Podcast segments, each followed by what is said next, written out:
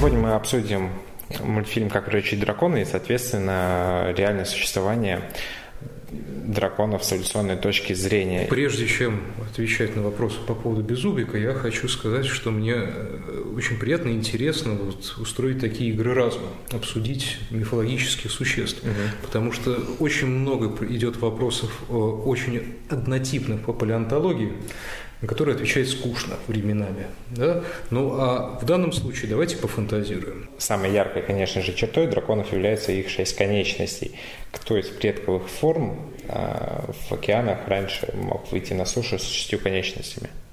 Действительно, создание странное, и сразу скажу, что этот образ такой надерганный из совершенно разных позвоночных. Это и разные амфибии, и рептилии. Ну и давайте попробуем хотя бы чуть-чуть разобраться, что из этого имеет реальное воплощение, что вообще теоретически возможно. Но начнем с шести конечностей. Таких позвоночных не было. Да, у тех, у которых есть нормальные рычажные конечности, тетраподы, они называются четырехногие, тетраподы. Можем предположить и поискать каких-нибудь древних рыб, даже если это не родственники наши, у которых было плавников больше, чем две пары основных. И что такое конечности? Наши парные – это преобразованный грудной брюшной плавник. То есть нам надо найти рыбу, у которых не просто грудной и брюшной плавники, но еще целый ряд, хотя бы один дополнительный, да, парный плавник. Такие рыбы были на самом деле, у которых плавников было много, эти плавники добавочные располагались между грудным и брюшным, они бы были парные, но э, скелет этих плавников не был столь развитым, как нормальный грудной брюшной плавник. И, конечно, во что-то преобразоваться, в какие-то дополнительные конечности они не сумели. Тем более эти рыбы, они называются акантоды. Это группа совсем вымершая, она появилась в конце силурийского периода, вымерла в Перми. Это небольшие формы, но которые действительно характеризовались, по крайней мере, ранние представители, большим количеством добавочных плавников. У этих плавников, у акантод, была еще одна особенность. Каждый их плавник был натянут, ну, как, как парус на рею натягивают. Вот также у них плавничок был натянут на костный шип плавниковый шип по-другому называется. Поэтому тоже сложно вывести какую-то конечность из специфически устроенного плавника, который поддерживается как раз на костном шипе. Это совершенно другая конструкция, которая не получила какого-то продолжения, а кантоды вымерли, но и потомков у них нет. Поэтому если говорить про большее количество конечностей, скорее и приближать к реальности, наверное, без зубика надо было делать гигантским насекомым. Вот там уже, когда конечностей много, есть где порезвиться. Но это среди позвоночных это нереальная ситуация. А вторым, наверное, будет самым распространенным отличием всех драконов, это, конечно же, огонь. И если с травоядными все более-менее как-то можно уложить в гипотетические гипотетическую возможность, это бегемоты, те же отрыгающие метан, то как быть вот с беззубиком, хищником рыбоядным?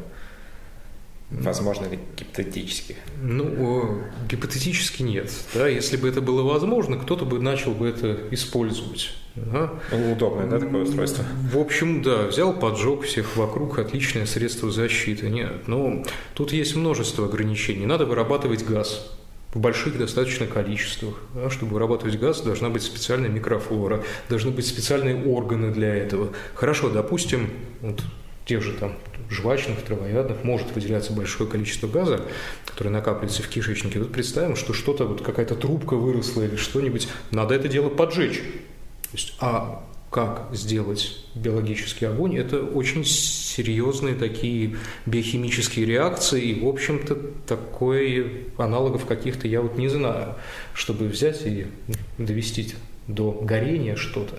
Это может быть, мы можем предположить уже с какой-то человеческой инженерной точки зрения, там, система линз, поджигания, что-нибудь, но этого нет в природе, поэтому в принципе, рыбу-то тоже можно было бы квасить как следует в микрофлору и выделять газ. Да, бактерии работают, газ выделяется, но скорее это вопрос к инженеру. Как устроив глобальный перегной рыбы, сделать газ и как его поджечь, и как при этом не обжечься. Но вот биологическая эволюция с этим не справилась. А у жуков бомбардиры, по-моему, называется, Там кис, искры или кислоты, скорее. Кислоты. И вот то, что вот э, это зачастую животные, конечно, находят средство защиты, но там у насекомых зачастую это выделение вот кислот. Ну и у млекопитающих, например, если мы говорим о позвоночных, это сильно э, действующее э, выделение желез. Вспомним скунса. Вот если будете ехать в Америке где-нибудь, вы по дороге по хайвею, вы все равно поймете, что здесь задавило скунса, что вонь ужасная. Да? Это скорее вот химическая такая защита, а не огневой барьер. Без зубика, собственно говоря, почему он такое имя получил, а, выдвижная челюсть. Прям даже не челюсть, скорее, а зубы выдвижные, как в природе. Такие механизмы существуют. Вот отдельно зубы не двигаются. Э, у наземных позвоночных, у тетрапод, во многих линиях наблюдается очень интересное эволюционное преобразование, которое называется кинетизм черепа. По сути дела, это повышение подвижности. Часть костей теряет контакты с окружающими костями, становится действительно свободными от контактов вокруг, и э, при помощи рычагов кости начинают двигаться. Они могут выдвигаться, например, вперед. Почему змея спокойно может там, заглотить очень крупную добычу? Потому что у нее повышенный кинетизм черепа. Там нижние челюсти, левая и правая половинки могут независимо друг от друга передвигаться там, на эластичных связках. Небо совершенно фантастически подвижное. Но и у многих там, ядовитых змей да, зубы, которые, через которые проходит яд, они в норме загнуты назад и не встают в рабочее положение. Но когда змея открывает рот, двигается небный комплекс – и зубы выдвигаются вперед в рабочее положение для нанесения удара. Таким образом, ну, подвижность зуб, зубов, да, вот не сама в комплексе с костями, это не редкость. Подвижность наблюдается у многих рыб, костистых.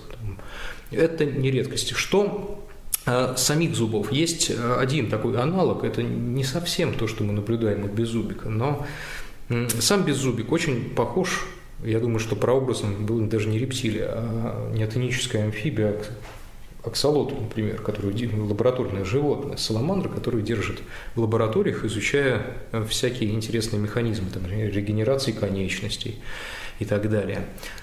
Так вот, э, у современных амфибий, у саламандр, включая аксолотля, у бесхвостых амфибий, жабы, лягушки, у такой группы, которую не так известна, но это третья группа современных амфибий, она называется червяги.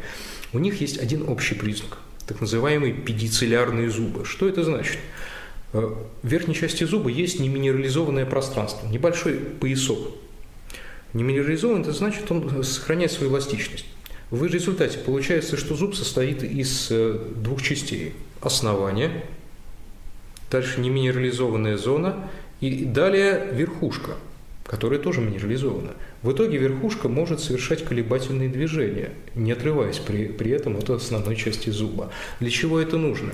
Амфибии хватают зачастую и питаются насекомыми и другими беспозвоночными с твердым покровом, там, с хитиновым покровом. Представим себе, какая-нибудь нежная лягушка хватает жука, или жаба хватает жука здорового. Он начинает вырываться зубы застряли в хитиновом покрове, прежде чем она его заглотила. Если бы эти зубы не имели э, вот этой неминерализованной зоны, они бы обломались. А так верхушки немножко колебаются, но зубы сохраняют свою целостность. Это не то, что, э, что реконструируется для беззубика, но тем не менее вот такие удивительные варианты строения зубов встречаются. Так что я думаю, вот подвижность черепа, кинетизм – это то, что, в общем-то, должно быть у беззубика, если мы берем такие реалистичные варианты. Змеиный череп. Вполне. А, все драконы в мультике «Как приручить дракона», они живут на крайнем севере, при этом имея явные рептильные или, как вы сказали, амфибийные э, черты внешности. То есть у них нет накожного покрова. Как они справляются с холодом без шерсти, без перьев? Ну, по идее, никак они должны. То есть э, фильм должен был закончиться тут же, мультфильм. Они все бы замерзли и все. Да? Потому что действительно, либо это какие-то серьезные э, запасы жира, но тогда такая штука бы не летала. Да? Либо это шерсть, либо это перья. Вот мы можем брать какие-то кон- конкретные варианты, крайне полярные. Там северное полушарие – это медведи белые, как они выживают. Там южное полушарие, взять пингвинов. Ну, ну, должны быть какие-то покровы. Естественно, такая штука должна быть теплокровной. Либо, либо быть очень незаметной и появляться, не летать, естественно, и появляться только на короткий срок. Есть замечательная амфибия, саламандрка, называется сибирский углозуб, который, например, вот можно встретить в Якутии, в зоне вечной мерзлоты. Температуры там могут быть летом плюс 30, а зимой минус 60. Она просто вмерзает. Вот и представим себе, если бы метаболизм, обмен веществ у безу, как было бы типичного саламандрового типа, то такая штука бы вылезала, такая склизкая, чуть-чуть походила, пообщалась и все, вмерзает в лед до следующей там лета, до следующего сезона. Ну, конечно, бы летать во время зимы она бы не могла или вообще передвигаться.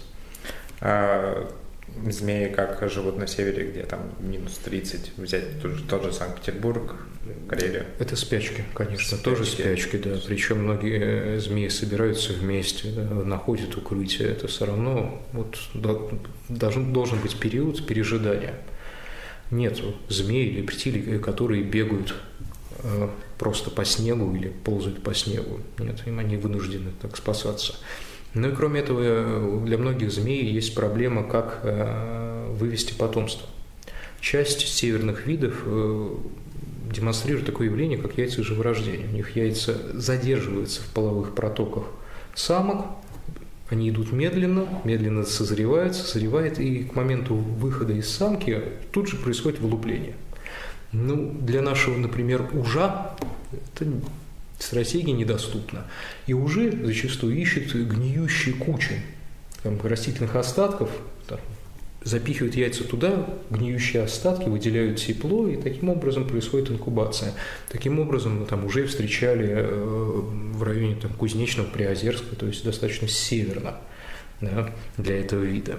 Но это вот скорее такие исключения из правил. А так на севере жить тяжело, и основное разнообразие, если мы берем рептилии, ну, в общем-то, и амфибии тоже, это, конечно, тропические зоны и немножко умеренные. Получается, что для такой жизни, как показано в мультфильме, беззубик должен быть теплокровным, а следовательно иметь какой-нибудь покров. Ну, либо быть водным и, и жирным, и, и жирным да, очень жирным либо быть совершенно холоднокровным, но тоже полностью водным, потому что есть полярные акулы, допустим, которые переносят да, прохладные такие температуры. Есть, в общем-то, обитатели э, арктических, антарктических морей, у которых есть специальные приспособления для того, чтобы не замерзать. Но вот представить себе лысую летающую штуку, это, в общем-то, очень сложно. Да? В общем-то, это не жизнеспособно. А вид драконов, которому принадлежит Бесубик, это ночная фурия. И, судя по строению его глаз, это огромные глаза с огромными зрачками. Это ночное животное. Как он так спокойно активничает днем? Есть такие примеры, которые как бы животных, которые ведут ночной образ жизни и при этом активны днем. Ну, собственно говоря, такие примеры, наверное, есть. В принципе, э, даже домашние кошки конечно, преимущественно ночные, но, в принципе, они могут там, выйти и поохотиться днем, там, в окошко увидеть какую-нибудь птицу, затрещать и побежать там, на даче. Я думаю, что многие сталкивались с такой ситуацией. Есть э, некоторые виды сов, которые э, любят охотиться в сумерках. То есть это вот не совсем ночь, там, например, болотные совы так часто делают. Э, конечно, это не общее правило. Но тем не менее, многие хищники, которые охотятся там ночью, могут охотиться и днем. Не все, конечно. Такие здоровые глаза не помешают дневному свету? Э, сложно сказать. Скорее всего, помешают. Да, но опять же, так и Беззубик – это некое сборное создание. Основная идея была сделать его милым. Есть э, такой термин, как э, педоморфоз. Педоморфоз – это сохранение во взрослых э, состояниях личиночных детских черт. Именно детские вот эти педоморфные черты заставляют нас умиляться. Вот смотрим на Микки Мауса или на каких-нибудь персонажей из аниме. У них большие глаза, мы умиляемся. То же самое. Задача режиссеров было сделать так, чтобы «Ночная фурия» заставляла нас умиляться. Значит, надо сделать ее педоморфной, созданием с большими глазами все, что и было, и было сделано. Всем умиляются теперь. В мультфильме «Как приручить дракона» идет некоторое сотрудничество между разными видами хищниками. Как такое в природе проявили? Есть проявление такое? Я даже пытался обсудить этот вопрос со своими коллегами. Они сначала говорили, что вроде что-то такое слышали, а потом не могли найти примеров.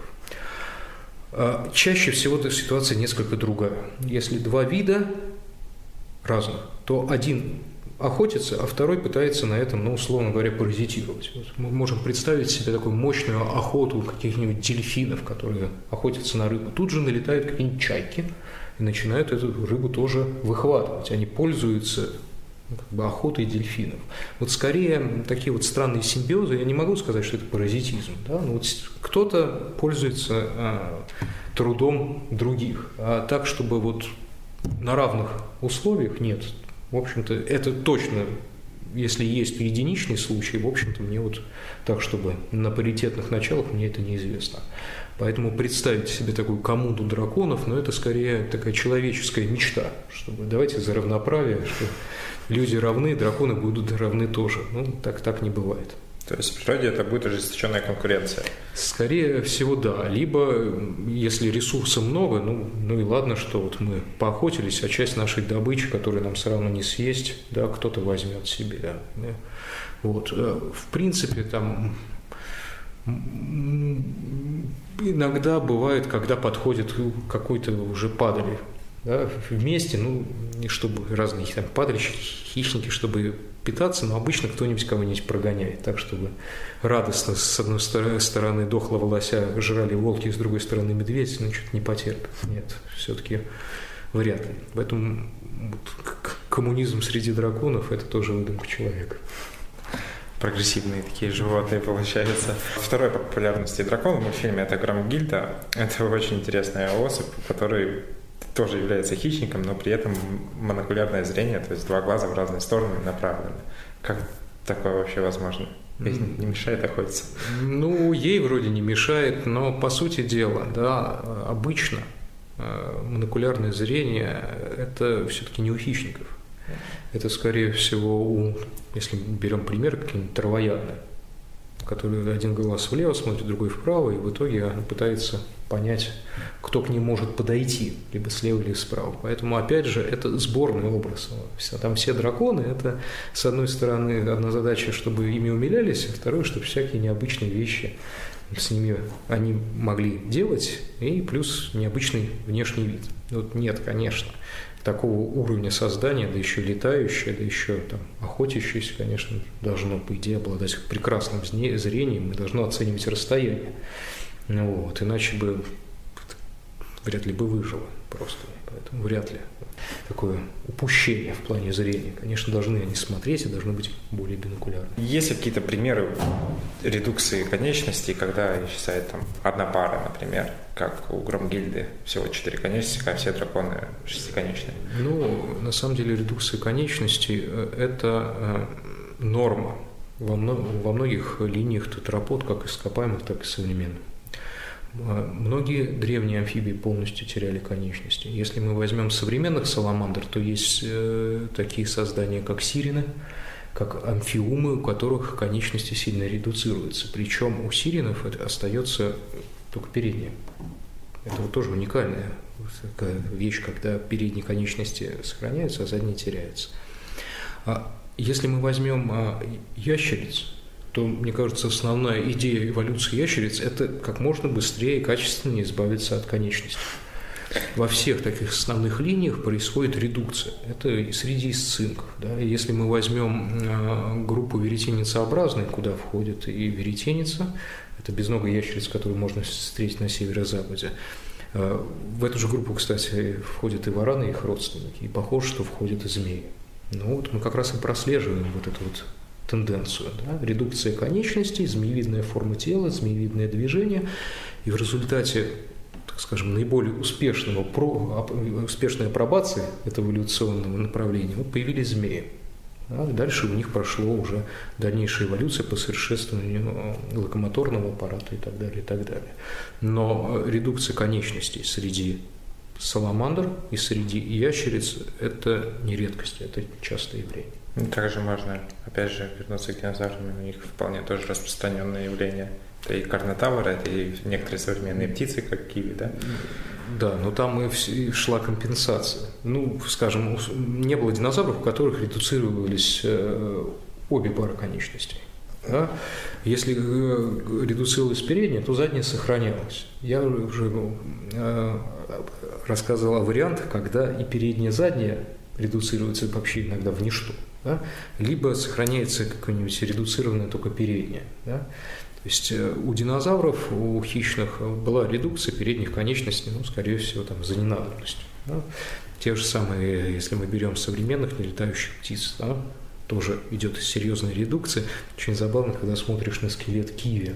В киви есть конечности, да, но очень-очень маленькие. То есть какие-то рудименты сохраняются. Вот. А полной редукции конечностей, если мы берем большой группы под названием архозавры, куда входят и крокодилы, и псирозавры, и динозавры, и современные птицы, полной э, редукции конечностей не происходило. Всегда что-то доставалось, в отличие от тех же ящериц или там, от некоторых амфибий. А Громгильда еще у нас умеет имитации шипами из хвоста.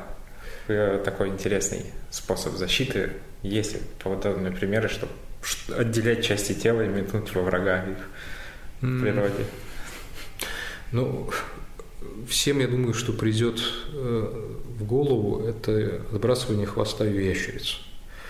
Это способ защиты, в общем-то, ну, ну такой неагрессивной защиты. Если бы там та же ящерица протыкала глаз хищнику, оставляла там свой хвост в глазу, это было бы так интересно, да, и, по крайней мере, действительно чем-то напоминало вот эту вот историю из мультфильма. А, есть, конечно, млекопитающие, которые преобразуют свои э, волосы во что-то такое, что можно использовать для защиты. Это, вспомним, ежа или дикообраза. Но это не костное образование. Да? То есть волосы не жалко. У нас с вами тоже волосы постоянно выпадают, постоянно вырастают. Дикобраз не жалеет своих игл, но представить себе, сколько надо потратить энергии внутренний организм на то, чтобы отрастить что-то костное, а потом это воткнуть в кого-то избавиться, это, конечно, слишком сильная энергозатрата. На такие энергозатраты идут э, животные только ради любви. Вот вспомним тех же самых э, оленей или лосей, которые каждый год отращивают рога для того, чтобы поучаствовать там в турнире, в первую очередь, завоевать самку, а потом все происходит заново. Да? Энергозатраты только ради любви. И если представить э, себе что-то похожее, допустим, шипы, которые не исчезают, да, не, которых невозможно потерять или утратить, то, конечно, это большая группа динозавров, которые называются стегозавры. Вот у них были шипы на хвосте, иногда на спине, явно, что они их использовали в качестве защиты. Вот. Но, конечно, терять такое оружие никто не хотел. А они ими били, они у них оставались на хвосте. Ну, это заключительный вопрос. Как вы в целом относитесь к такому произведению, как, «Приручить дракона»? Я очень позитивно отношусь к этому произведению, но э, это произведение нельзя использовать как э, источник информации об анатомии и эволюционной истории позвоночных. Надо просто смотреть и наслаждаться историей. Вот. Ну, ну, разобрать интересно. Разобрать интересно, но тут, э, наверное, правильнее было бы как-то обратиться э, к людям, которые продумывали этот образ. Вот откуда они взяли вот такую структуру, а что навело на мысль, что у нас такого домысла второго порядка. Для меня прообразом, еще раз, э, того же Беззубика является аксолот, неотоническая саламандра, на которой накрутили всяких суперспособностей частично, да, там, на ночной образ жизни, добавили милоты и запустили на север. Вот, вот получилось такое странное, такое странное создание, которое вызывает только положительные эмоции. А вы, когда смотрите, у вас проскакивают такие мысли, как биолога? Нет. А том нет? Нет, особо, особо нет. Нет, у меня проскочила мысль, что да, это какой-то странный летающий аксолот. И все. Но когда я смотрю мультфильмы, я стараюсь, или какие-то произведения, как и фантастику. Многие э, просматривая фантастику, начинают разбирать, а насколько это реалистично, насколько это нереалистично. Я вот так вот, честно признаюсь, не делаю. Я просто смотрю сюжет. Но фантастика должна быть фантастичной. Когда смотришь какие-нибудь мир юрского периода, ну, тоже многие вещи, они воспринимаются как фантастика. Хотя, я признаюсь, когда я вижу там реконструкции динозавров, невольно профдеформация уже какая-то срабатывает. Я начинаю некоторые аспекты э, оценивать как профессионал. Но тут же ловлюсь на мысли, зачем мне это нужно, я же фильм смотрю. Вот.